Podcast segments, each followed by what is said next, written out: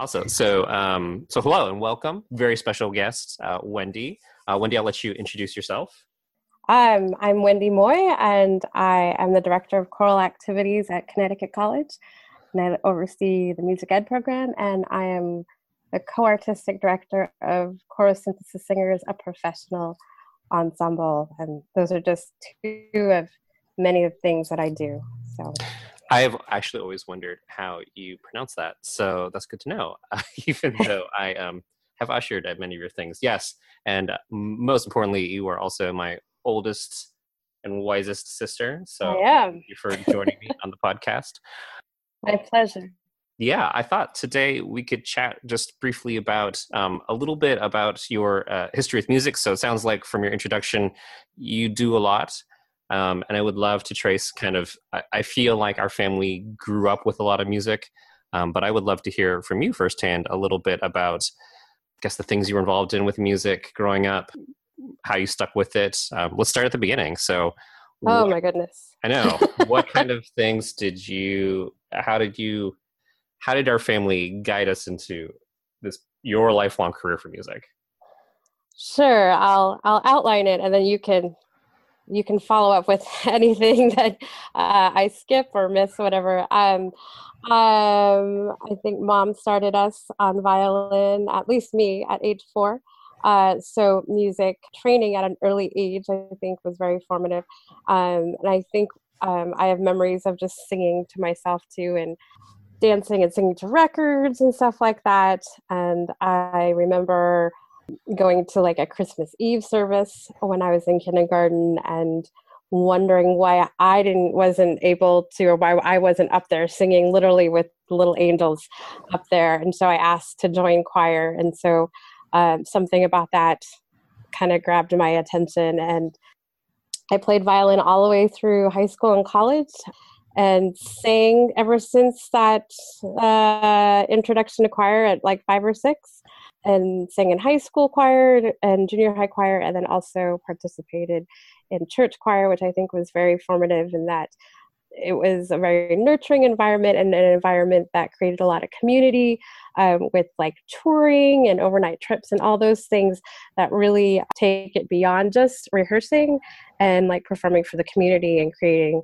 lifelong relationships with uh, the people that I sang with and the people I learned under. So that's terrific. Let's back up. So sure. you started violin. No, that's that's that's a great overview. It's a good reminder for me too. You started violin at four. Now, was that your choice of instrument, or was that something that mom like handed you the violin?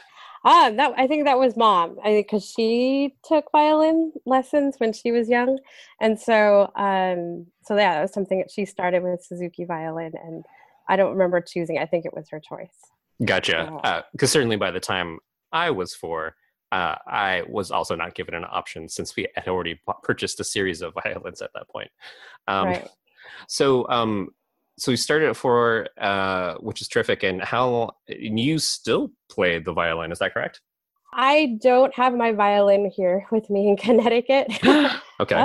Uh, it's actually back in in Washington State, just because of packing and flying with instruments. I actually, unfortunately, had to make a conscious decision when I was doing my doctorate. Halfway through my doctorate, I had uh, I was running out of time. It was uh, in the day to pursue private voice or private violin. So finally, you know, my late 30s, I made a conscious decision to actually stop performing it because of time. Not that I wouldn't, I don't, I do miss it, and I think uh, if I did have my violin, I would play purely just for me. Uh, I, I play and demonstrate with my students and stuff when I'm teaching, but it's not a part of my active performance activities. So, gotcha. Yeah. Well, let's talk about voice now. So you briefly mentioned church choir. Was that your kind of first entry into vocal chorale music? Yeah, yeah, I would say, um, yeah, starting in kindergarten. I think we were very fortunate to have a graded children's choir program. I think that's something that is hardly ever, uh, it's actually not supported very much um, or an active part of church choir music. And so to have, um, you know, just a whole group of peers my own age learning to sing um, and learning some theory and vocal technique and having the opportunity to learn music that's just specifically picked for that age group and then having the opportunity to learn what it's like to like get up in front of people and sing. And i found that just to be a very great creative as well as i think probably just a personal outlet i i felt a great connection to my voice um, and of course loving to sing with other people. So i it was mostly choral singing growing up. I didn't start um, solo voice training until like undergraduate yeah schooling so. that's great were you did you belong to multiple choirs while you were at church or um there was one choir at church and then every now and then i think we split off into like an all girls choir to do and then um so there was a junior high choir and there was a high school choir so i did each of those and then i think like my maybe my junior junior year in high school i think there was a women's or a girls choir and so and then i also did jazz choir at high school so, gotcha oh jazz yeah. choir i did not remember that yeah i did jazz choir so yeah starting starting about eighth grade and maybe even seventh or eighth so gotcha and were you as also involved in like other musical aspects in the church at the time like, did you do handbells like I? Did? I did handbell. I did handbells. Uh, I did always seven through twelve. So that was another ensemble making activity uh, that I like to do, and that kind of. I, I, mean, what was very great about it, it was also like, it, it was a musical activity, but also just I think I had a great uh, community with me. Like there was just a lot of wonderful people my age that were active in handbells and singing. So uh, they were great musicians as great as well as great people. And so we, it was uh, it was as much as having a lot of fun as well as making great music. So yeah, handbells. I totally forgot about that.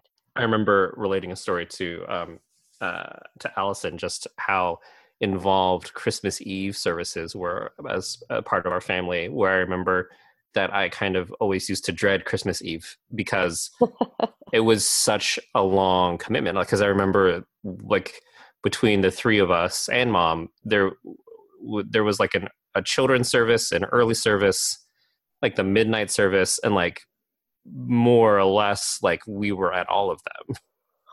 Yes, I think because there was a children's service, youth service, an earlier service, a late service, and yeah, helping out or, being active and all those things. Um, so yeah. I just remember it was such a long, like a long, a long night before I could open my presents. That's uh, right. yeah. yeah. Terrific. And so you, if I remember correctly, spoiler alert, you graduated from college from Seattle Pacific University, and then you started teaching. Is that correct? Yes, I was very fortunate enough. I had a job before I graduated. Um, I got hired by the Edmonds School District and um, to teach at College Place Middle School, um, seventh and eighth grade choir and orchestra. It couldn't have been a more perfect fit. It was both my passions. I didn't have to give up both sides of um, kind of my musical interests, and um, and actually stayed there for over ten years. Um, so yeah, it was a great time. And what, uh, so you, what kind of, what would be a typical type of course or class that you would teach and what age ranges were you teaching there? So uh, it was a school of 12, sorry, 12 year olds and, eight, and 13 year olds, so seventh and eighth grade. And I taught a seventh grade orchestra, and eighth grade orchestra, um, a seventh grade choir, an eighth grade choir. Um, some years we, and then we added uh, a jazz choir um, that met sometimes before or after school. And we added different things as the year went on the years went on and i taught like guitar class uh, a learning through the arts class a theater class um, and all sorts of different things. We did chamber music but mostly mostly the two things that i was hired for was orchestra and choir gotcha and so probably through your education you ta- learn how to play or become very proficient in a lot of different instruments or is that more yes. okay so yeah if, part of yeah yeah. Sorry, go ahead. So if you had, if you for some reason had to give up the violin, so you could no longer play the more longer play the violin, um, or I guess if you had to choose, a, if you had to do it over again, and uh-huh. you had uh-huh. switch instruments, or you could travel back in time, and mom gave you a, a, range of instruments that you could choose from, like knowing that you've already chosen the violin in this path, like what would be a, uh-huh. another instrument that you would have loved to spend quite a number of years playing? Huh. Well, after I started teaching, I actually got to go back and take lessons on different things. I I love the sound of the cello. Um, but I also lo- had f- great fun playing bass. Now, both those instruments are large. um, so I became very adept actually at putting a bass in my car. So I think maybe bass. I don't know. I don't know if my personality would have fit it at the time, but now it would. But like maybe the cello. I. How do you fit? how do you fit a bass to a Chevy, like a Chevy Prism? You um put the front seat down in the passenger side and you thread it through and you drive with like the top part sitting next to you in the passenger seat and it kind of is at an angle. But you can totally do that. You can also put a whole drum set in your trunk too. Not I, am not sure if i did all of it at the same time. Uh-huh. but yes you get very creative and it became a talking point when i was looking for a new car that a bass had to fit in there and a whole drum set to which I think car dealers thought I was yanking their chain, but I was serious. And so, yep. Yeah, I mean, I got his haul stuff in there. so I guess uh, we can fast forward again. So you decided uh, to go back to school, right? Um, yes. And you went to blankety blank on the East Coast. I went to Westminster Choir College um, in Princeton, New Jersey. Um, so yeah, I got my master's in music education. Um, I well, two reasons. One, uh, I I kind of think as Prince, I had this beautiful image in my mind of Princeton because we would grow up and visit family there during the summer. Um, but I also started to find out that uh, Westminster Choir College was this unique entity in which they taught, you know, was fo- solely focused on singing and then also organ playing and stuff. But um, what was wonderful was that I could still teach during the academic year, and then I would fly out to Princeton for like six to eight weeks and do intense school work with with these people who have become lifelong friends actually um, and get an amazing degree something that was so it was a master's in music education with a focus in choral music and but that was not the end of your journey of your education. No, no, and everything's always kind of been organic. Like I didn't ever think that I was going to be a teacher. Actually, I think I might have said at one point I never was going to be a teacher. I remember at a thanks, you know, at Thanksgiving, I made the decision I was going to apply for doctoral programs, which is actually way too late to be thinking about that. Uh, so I had like one or two weeks to turn in my applications and um, yeah, because they're due like December 1st or December 15th. And so mm-hmm. basically, I had a week. It's not something I recommend. Prepare for uh, applying to your doctorate in one week. Deciding on the University of Washington for my doctorate in choral conducting, started to wean off my teaching and went part time, and then eventually made kind of that break of uh, I'm no longer teaching middle school or high school at the same time as doing my doctorate. It was too much, and then went full time doctorate. So, yeah. Right. I remember sitting in, I think, as you as you formally defended your thesis. Is that correct? Yeah, you were there. That was yeah. So um, you have to do a topics exam, which is kind of like your oral exam, and then uh, you. I think you were there for the defense of my dissertation yeah which i had already also had been teaching for two years three years actually at the college level i mean unfortunately this is kind of common uh, you finish your coursework and then you have to work on your your your document. And uh, I was very fortunate to get a job right away at Tacoma Community College, um, which was a one year teaching position, and then got hired at Connecticut College. And uh, really enjoyed teaching, but then you know they tell you, oh, you need remember remember that document you were supposed to finish. So, uh, uh, you want to keep your job, you need to finish your document. And so yeah, so my second year of teaching at Connecticut College, I uh, finished my document, flew out and defended it, and did some edits and um, everything, and was done in December of 2014, I think. So, yeah. Wow. And if you could briefly, I mean, as briefly as one can, as as your as, as as an academic can. Um, quickly, you worked a little bit with the Seattle Men's Chorus, oh, pretty extensively with the Seattle Men's Chorus for for your your dissertation. I did.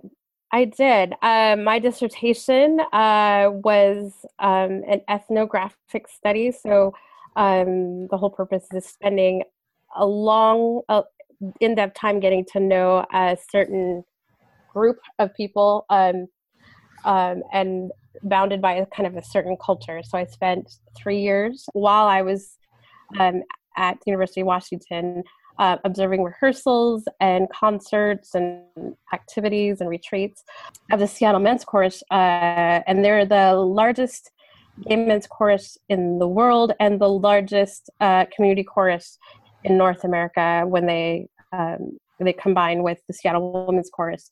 Um, I didn't even know that they held both those those kind of distinctions when I lived in Seattle. I knew they were great, but those were the two things that made them distinctive.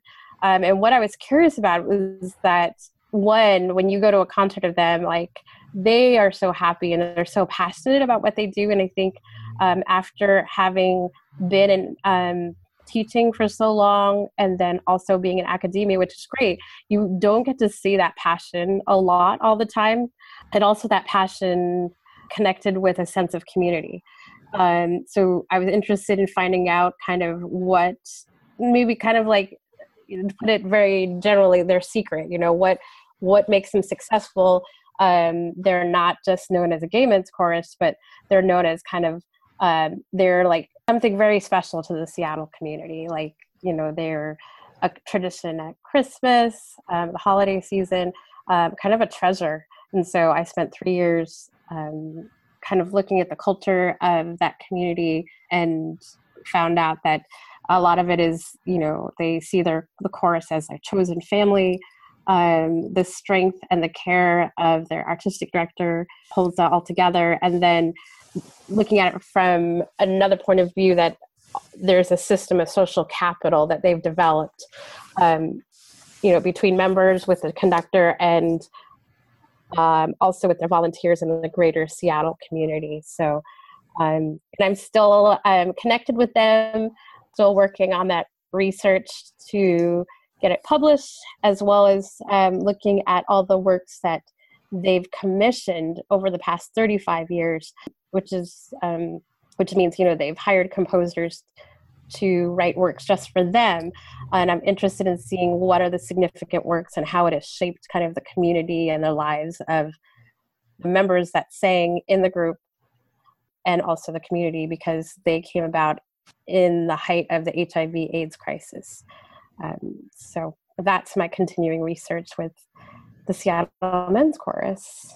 That's terrific, and I that's fascinating to me when you think about. I'm sure you came across this in your research. I have not your dissertation. Um, I just in terms of like uh, how these communities form around music, and particularly when you think of chorales traditionally, you think of a, a, a religious tradition, right? Where whereas right. Uh, even back then that that gay community didn't have perhaps that home. Um, so yeah, that's fascinating yeah. about like how how music brings us together. Um, uh, so wrapping up, so you mentioned very beginning about um, Chorosynthesis. Tell me a little mm-hmm. bit more mm-hmm. about that. Um, um, when I was getting my doctorate, um, I made fast friends with um, Jeremiah Selvey, who is my colleague in my cohort at the University of Washington, and actually, um, he's not the only great friend that came out of that cohort. I've got lifelong friends, and that's what's great. Uh, something I didn't expect, but something was great that came out of going to get my doctorate is that you you spend so much time together. Uh, you end up talking about things beyond class. You know, like um, you know, and when you're getting your doctorate, you're always thinking about what is my contribution to the field? Uh, what would I like to see change in the field? You know, that's the difference between you know doing an undergraduate degree and and, and graduate is that you're trying to shape what's to come. Um, and so we would, uh, Jeremiah and I would talk about, you know, we should bring people together to have these same questions, to have our own summit. So that actually came out of that and then you know when you have this idea then you realize all the different things that have to happen when you're um, trying to bring a bunch of people which is you know you, you need funding to to put on a conference. Well, if you need funding, you need an organization.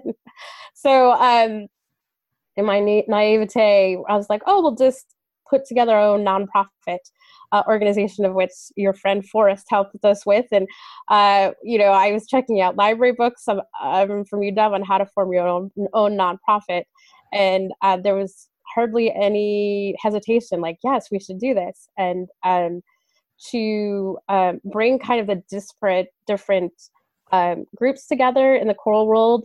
You know, Jeremiah um, taught internationally, he's done a lot of church music, and I did a lot of education things. And we both were doing a degree in conducting, and we just saw that we had all these feet in all these different worlds, and everyone was talking about all the different problems in choral music, but nobody was talking to each other, and that we realized to be sustainable and to keep going forward as an art we all needed to talk to each summit actually never happened in our in our in our uh, in its original conception um, but we did presentations. We continue to do presentations at different conferences. We have one coming up on thursday in portland oregon um, talking about social consciousness and new music. Um, and one of the projects that came out of um, um, putting together nonprofit was Chorosynthesis singers because um, we realized you know we can't just talk about this. We need to we need to actually discover what works be a model out there. We have to kind of put our you know we need to be actively doing what we say we should be doing so uh, we put together a professional choir um, our um, let's see this is 20 this is 2018 right i think our first project was in 26 2016. Uh, I'm already thinking of 2019, so I have to make sure that I say the year right. Um, and we did Empowering Silenced Voices concert in Seattle. All of it was based on new music um, put up from a. Um, we put out a call for scores for new music, music that had never been premiered um, or hadn't been premiered everywhere. And then so we did a first project, um, which went from everything from like flying everybody in from across the United States and using local singers and auditioning via Skype, getting permission from composers from around the world. Um, so we did, we we auditioned and put together this ensemble for the first concert. We realized we had um, enough music from that one call to do empowering Silenced Voices too. So we did a second iteration last year and also went on tour around Washington State uh, and then finished in um, recording in the studio for two days. And we are wrapping up editing right now on that, and that should um, be released this year out on the Centaur Records label. Um, so, with that, you know, hoping to find a model um, that honors also the singers. We wanted um, we wanted um, there's not many ways for singers to become professionally um, to go professional full time unless they are opera singers and even then you opera singers are not uh, part of one company all the time it's not like you know oh i play with the seattle symphony and i you know that's my job and i might freelance there's not as many opportunities um, for choral singers and so wanted to honor their work and that's why we went fully professional um, so trying to be a model for that. And then also we bring our composers into the conversation.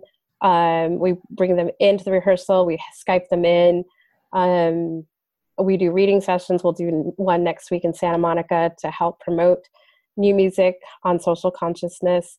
Um, and our next project is a world premiere of a, of a piece we commissioned, commissioned Steven Serpa uh, to write um, a new f- full length oratorio on the issue of HIV AIDS, but not just that issue, but the relationships and the stigma around having HIV AIDS in this at this time. I guess uh, two more quick questions would be one would be something that I hear a lot, um, just in my perspective in education, is really a strong emphasis on the STEM fields, you know, um, science, uh-huh. technology, edu- um, engineering, mathematics. What do you say as someone has who has been so heavily involved in music education? Why music should? Why is music education so still important, both at the at all different levels of, of education? Ah, oh, okay. In a nutshell, I'll try to. So one, it brings okay, just on a purely aesthetic, music brings us joy. You know, I think of um, you know, our two nieces and your son, like music just brings joy. Um, from an educational perspective, um, arts are not a peripheral. Like you learn so many things from the arts, and actually, Google and Microsoft just came out with this study that like actually the people that are the most successful um, at their companies are students who are in the liberal arts because they get to think that we now need students who think and people who think creatively and problem solve because we can now have all this information at our fingertips um, all the time it's what we do with it um, so i think in this day and age of just stem we need to be thinking about the acronym STEAM. So, um, having a holistic education that is not just science and technology and engineering, which I think are very, very important. Like, I excelled in all those and I still chose music. So, there is sort of a stigma is still around, like majoring in the arts, you know, especially monetarily. Parents want their kids to be successful. And we're just looking at that, you know, look at Google, look at Microsoft. We we need people who are uh, competent and problem solvers, and creative, and I think as human beings, um, empathetic to one another. So that's that's my response to why you should keep the arts central um, in your life and in education. Thank you. That is a terrific answer. I actually have not heard of the acronym STEAM before, but uh, yeah, I guess that's because I'm just on one side of the conversation. Um, well, thank you so much for your time. Uh, I guess my uh, last uh, question for you would be if people wanted to find out more about chorosynthesis or your dissertation, what's the best way to follow you or keep track of that? Great. Um, you can follow Chorosynthesis um, on Facebook, Twitter, and Instagram, and we have a website, www.chorosynthesis.org. If you'd like to know more about my research and uh, www.wendymoy, M-O-Y, uh, dot com. I always have to spell it. Um, so, and I love talking to people about all these things. And so, um, I guess thank you for for listening, and um, feel free to drop an email or um, Facebook message or whatever to um, if you have any questions. Terrific. Well, I will formally click stop on this podcast so we can talk family, which the podcast does not need to listen to.